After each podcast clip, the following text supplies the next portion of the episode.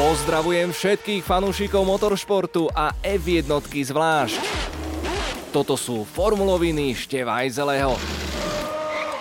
Príbehy ikonických tratí. Pri vyslovení mena Paul Ricard súčasným fanúšikom v súvislosti s juhofrancúzskou traťou naskakujú zimomriavky. Menej z nich už pozná osudy človeka, po ktorom je pomenovaná a možno ani netušia, že okruh Paula Ricarda si v dvoch veľmi odlišných obdobiach pripísal titul najmodernejšieho motoristického zariadenia svojho druhu na svete. Bol prvý z radu moderných autodrómov, ktorý ponúkal vynikajúce zázemie nielen pre fanúšikov, ale aj pre týmy. Pre milovníkov klasických prírodných okruhov bol však už od začiatku trňom v oku. Vyčítali mu prílišnú sterilnosť a chýbajúce jazdecké výzvy. Ďalší pútavý formulový príbeh pripravil Braňo Ježík. Krajine galského kohúta, ktorá sa oficiálne hrdí prvou veľkou cenou v histórii motoristického športu, chýbal na konci 60. rokov moderný permanentný okruh. Všetko nečakane zmenil Paul Louis Mariu Ricard, majiteľ likérky nesúce jeho meno, ktorý ešte pred vojnou zbohatol na predaj pastisu, badianového bylinného likéru, ktorý sa stal náhradou za zakázaný absint. Dnes je považovaný za národný aperitív a nemožno si bez neho predstaviť žiadne posedenie v južnom Francúzsku a na Korzike. Po vojne bola vo Francúzsku zakázaná reklama na alkoholické nápoje, medzi ktoré bol zaradený aj pastis. Zákaz však nebol až taký striktný ako v súčasnosti a Paul Ricard bol medzi prvými, ktorý našiel kľúčku v zákone a začal sponzorovať športové podujatia. Sám bol veľkým športovým nadšencom a jeho spoločnosť Ricard sa už v roku 1948 stala prvým komerčným sponzorom cyklistických pretekov Tour de France. O 20 rokov neskôr chcel penzionovaný Paul Ricard na svojich pozemkoch nad francúzskou rivierou medzi mestami Marseille a Toulon vybudovať diálnicu. Sám totiž pohrdal mocou a hlavne byrokraciou francúzského štátu, pod ktorého vedením výstavba diálničnej siete prebiehala len veľmi pomaly. Takto chcel dokázať, že súkromné spoločnosti môžu byť v budovaní cestnej siete úspešnejšie a hlavne rýchlejšie. Jeho priatelia ho ale napokon presvedčili, aby svoje peniaze radšej investoval do pretekárskej dráhy. Excentrický zakladateľ likérky bol totiž do oblasti na juhu Francúzska zamilovaný a myšlienka zviditeľniť ju športovou akciou na medzinárodnej úrovni sa mu veľmi páčila. Plány na okruh vzdialený necelých 8 kilometrov od stredovekej dediny Le Castellé začali vznikať na začiatku roku 1969 a boli vypracované v relatívne krátkom čase. Prípravy nezdržal ani fakt, že Ricard odmietol pôvodné návrhy renomovaných architektov, ktorí však nevedeli vôbec nič o motoristickom športe. Ako konzultanti boli preto prizvaní francúzski pretekári Jean-Pierre Beltoise a Henri Pescarolo čo skoro sa začalo s realizáciou podľa prepracovaného projektu. Výstavba trvala len 10 mesiacov a na vedľajšom pozemku smerom k mestu Síň zároveň vzniklo letisko, ktoré bolo postavené v typickom rikardovskom štýle. Jednalo sa o najväčšie súkromné letisko v regióne.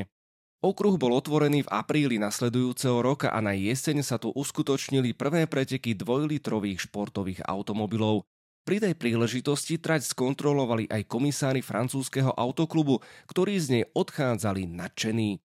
Nový autodrom totiž ukázal na dlhé roky cestu, ktorou sa mala uberať výstavba okruhov po celom svete a okamžite nahradil prírodné trate v Clermont-Ferrand a Rouen. Vo svojej dobe to bola jedna z najmodernejších a najbezpečnejších tratí so širokými únikovými zónami, trojposchodovou budovou padoku s klimatizovanými priestormi pre novinárov, nehovoriac o letisku v jeho tesnej blízkosti.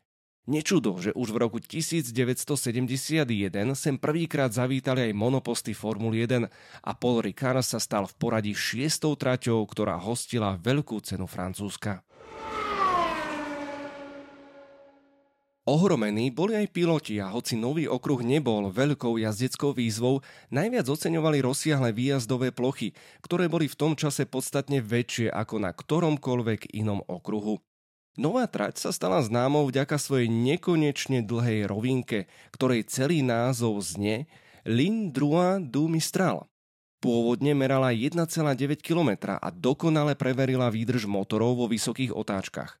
V 70. rokoch nebolo výnimkou, keď si tu jazdci vo vzájomnom súboji vymenili pozície 2 aj 3 krát predtým, než prišli do zákruty Siň.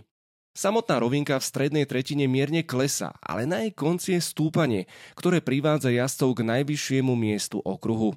V minulosti bola veľmi zradná hlavne kvôli vetru. Ak totiž fúkal od Alp, dosahovali monoposty na konci rovinky rýchlosti až 350 km za hodinu. Naopak, ak fúkal vietor od mora proti smeru jazdy, autá len s ťažkosťami prekračovali hranicu 300 kilometrov.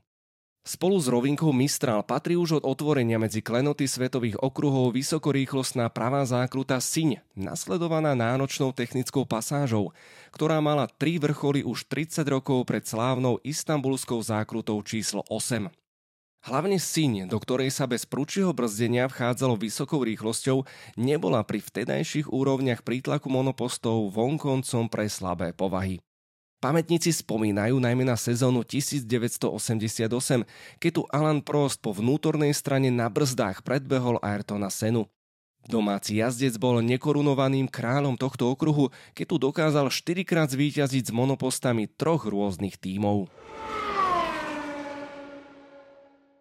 V časoch najväčšej slávy bol Paul Ricard považovaný za najbezpečnejší okruh na svete a stal sa dejiskom mnohých národných a medzinárodných motoristických súťaží, vrátane 14 veľkých cien Formuly 1, čo bolo až do postavenia okruhu v Manikúr najviac pomedzi francúzskych tratí.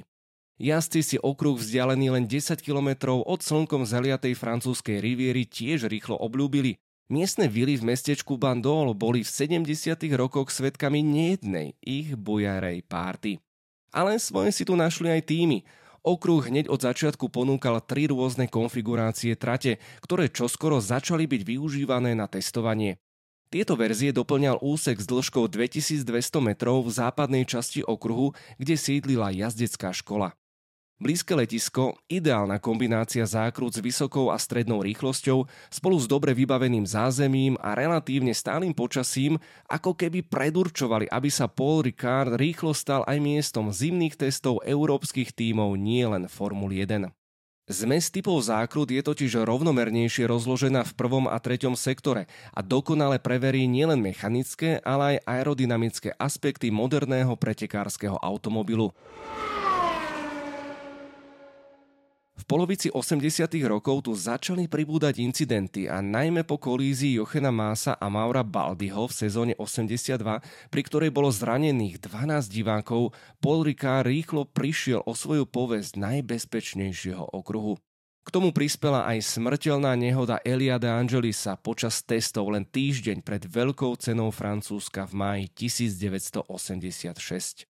Aj z tohto dôvodu bola medzi rokmi 86 až 90 využívaná kratšia verzia okruhu, keď sa trať približne 200 metrov za výjazdom z boxov stáčala doprava na rovinku Mistral. Jazdcom sa to príliš nepáčilo, ale týmy boli spokojné, pretože motory neboli príliš namáhané. A rovnako aj sponzory, keďže diváci videli jazdcov počas veľkej ceny odkrúžiť 80 kôl na miesto 54. V roku 1991 sa však aj na nátlak politikov veľká cena Francúzska presťahovala na nový autodrom Manicúr. V 90. rokoch sa do okruhu investovalo veľmi málo a keď si motocyklové preteky našli nové miesto v Le Mans, jeho dni ako miesta vrcholných medzinárodných podujatí boli definitívne zrátané.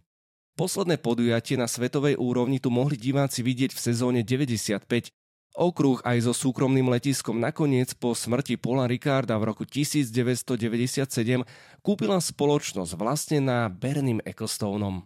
Keďže viaceré zariadenia boli po 30 rokoch od otvorenia už zastarané, požiadal Bernie Ecclestone bývalého promotéra, aby zabezpečil renováciu. Situáciu komplikoval aj fakt, že časť rovinky Mistral bola postavená na mieste bývalej skládky odpadu a trať v týchto miestach poklesla. Nový vlastník si navyše zaumienil, že okruh sa stane prvým určeným výhradne na testovanie. S tým súvisí aj zmena jeho názvu v roku 1999 na Circuit Paul Ricard High Tech Test Track. Po prestavbe v prvých 5 rokoch milénia vznikla trať ponúkajúca až 247 rôznych konfigurácií s dĺžkou od 826 do 5861 metrov. Avšak na preteky sa používa len niekoľko z nich. Na 64 z týchto verzií trate sa dá s využitím sofistikovaného zavlažovacieho systému aj za suchého počasia vytvoriť mokrý povrch. Vďaka tomu je to aj zaujímavé miesto na testovanie pneumatík. Nie sa čo čudovať, že už v roku 2001 si tu Toyota rozložila hlavný stan pri príprave na svoj vstup do sveta veľkých cien. Trať bola zároveň ako jedna z prvých na svete vybavená modernými bariérami Tech Pro. A hoci Paul Ricard pri renovácii prišiel o tribúny, už v roku 2006 získal licenciu FIA umožňujúcu usporadúvať aj veľké ceny F1. Inštitút pre bezpečnosť automobilového športu FIA navyše ako vôbec prvému okruhu na svete udelil ocenenie excelentnosti. Francúzska trať sa tak opäť stala najmodernejšou, určujúcou trendy pre najbližšie 10 ročia. V tom istom období sa upustilo od politiky využívania okruhu výhradne na testovanie a začal sa proces opätovného návratu pretekov. Pribudli nové tribúny a zväčšená bola aj budova boxov. Paul Ricard získal svoj charakteristický vzhľad s modrými a červenými pásmi na vyasfaltovaných únikových zónach. Farebné pruhy však nie sú len na parádu, ale tvoria vysoko prilnavý asfaltový systém. Obe farby sú zmesou asfaltu a wolframu, ktorý zdrsňuje povrch, čím pomáha spomaliť auta v prípadoch, keď sa dostanú mimo trať. Modré majú nahrádzať tradičné štrkové výjazdové zóny. Úlohou červených pásov, ktoré majú viac zdrsnený povrch a nachádzajú sa najmä v blízkosti bariér, je skrátiť brznú dráhu, čo má pri výjazde mimo trať za následok nadmerné opotrebovanie pneumatík. Ďalšou zaujímavosťou je tu už od otvorenia okruhu skutočnosť, že boxy sú vzhľadom k cieľovej rovinke potočené v miernom úhle, takže jazdci pri výjazde nemusia meniť smer jazdy. Pôvodne mala trať dokonca dva výjazdy a výjazdy z boxov. V preplnenom kalendári Formuly 1 sa miesto pre niekdajšiu stálicu hľadalo však ťažko. Oznámenie o návrate veľkých cien od sezóny 2018 napokon prišlo až v decembri 2016. V rámci predprípravy prešiel okruh počas zimy 2017 zásadnou dvojmesačnou rekonštrukciou.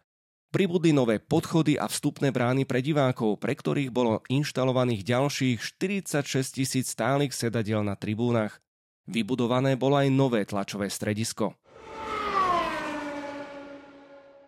Súčasná verzia, na ktorej sa jazdia preteky Formuly 1, inak nesie označenie 1C V2, takmer kopíruje tú, ktorá sa používala medzi rokmi 71 až 85, keď sa veľká cena francúzska striedavo konala na okruhoch Paul Ricard a Dijon. Výrazne veľké výbehové plochy, rovnako ako rovinatý charakter okruhu, môžu byť však klamlivé, takže tí, ktorí okruh pocenia, budú hneď od začiatku zaostávať za optimálnym časom na kolo. Celkom jedinečný je relatívne vysoký počet pomerne dlhých rovných úsekov a nekonečne dlhých, avšak dýberúcich rýchlych zákrut s vysokým bočným preťažením, ktoré sú skúškou nielen jazdca, ale aj monopostu. Len vďaka dvojici posledných pomalých technických zákrut sa tu nejazdí s nízkym prítlakom. Práve hľadanie optimálnej úrovne prítlaku je jednou z najväčších víziev tohto okruhu. A hoci sa Paul Ricard nachádza na úpeti južných Alp, jeho prevýšenie je relatívne malé. Je umiestnený v azda najrovnejšom mieste široko ďaleko. Aj keď sa to na prvý pohľad nezdá, prevýšenie medzi najvyšším a najnižším bodom na trati dosahuje viac ako 33 metrov. Ale pretože je zmena nadmorskej výšky prakticky rovnomerne rozložená po celej dĺžke kola, nie je to pre vonkajšieho pozorovateľa až také viditeľné. Aj vďaka teplému počasiu v kombinácii s asfaltom, ktorý je obzvlášť tmavý, trať vyžaruje veľké množstvo tepelnej energie. Ricard má dokonca najvyššiu priemernú teplotu povrchu trate 50 stupňov Celzia a druhú najvyššiu maximálnu teplotu 55 stupňov zo všetkých tratí v tohto ročnom kalendári. Pôvodný vjazd do boxov privádzal jazdcov rovno pred prvú garáž a kvôli obavám z možnej havárie bola znížená rýchlosť prejazdu boxovou uličkou na 60, ktorá sa používa len na meských okruhoch. Posunutý musel byť aj výjazd, ktorý pôvodne ústil priamo do ideálnej pretekárskej stopy. Až po týchto úpravách FIA minulý rok povolila zvýšenie rýchlosti na 80 km za hodinu. Predlženie boxovej uličky malo paradoxne za následok o takmer 4 sekundy rýchlejšie zastávky v boxoch, čím sa otvoril priestor pre použitie rôznych stratégií. Po dramatickom priebehu a taktickej bitke napokon dokázal Max Verstappen v predposlednom kole vďaka čerstvejším pneumatikám zdolať Louisa Hamiltona priamo na trati. Red Bull bol úspešnejší aj v súboji druhých jazdcov a na pódium sa dostal aj Sergio Perez. Veľká cena Francúzska bola v kalendári šampionátu Formuly 1 už od úvodného ročníka a jeho pravidelnou súčasťou ostala až do sezóny 2008. Po návrate prišla v roku 2020 prestávka spôsobená koronavírusom. Francúzi platia jeden z najnižších usporiadateľských poplatkov a tento rok im najvyššie končí zmluva z Liberty Media. Nad tradičnými pretekmi sa preto opäť stiahujú mraky a nie je preto vylúčené, že monoposty bojujúce o majstrovské body tu v predposledný júlový víkend uvidíme na dlhú dobu naposledy. Ďalšie zaujímavé informácie a príbehy nájdete na redbull.sk.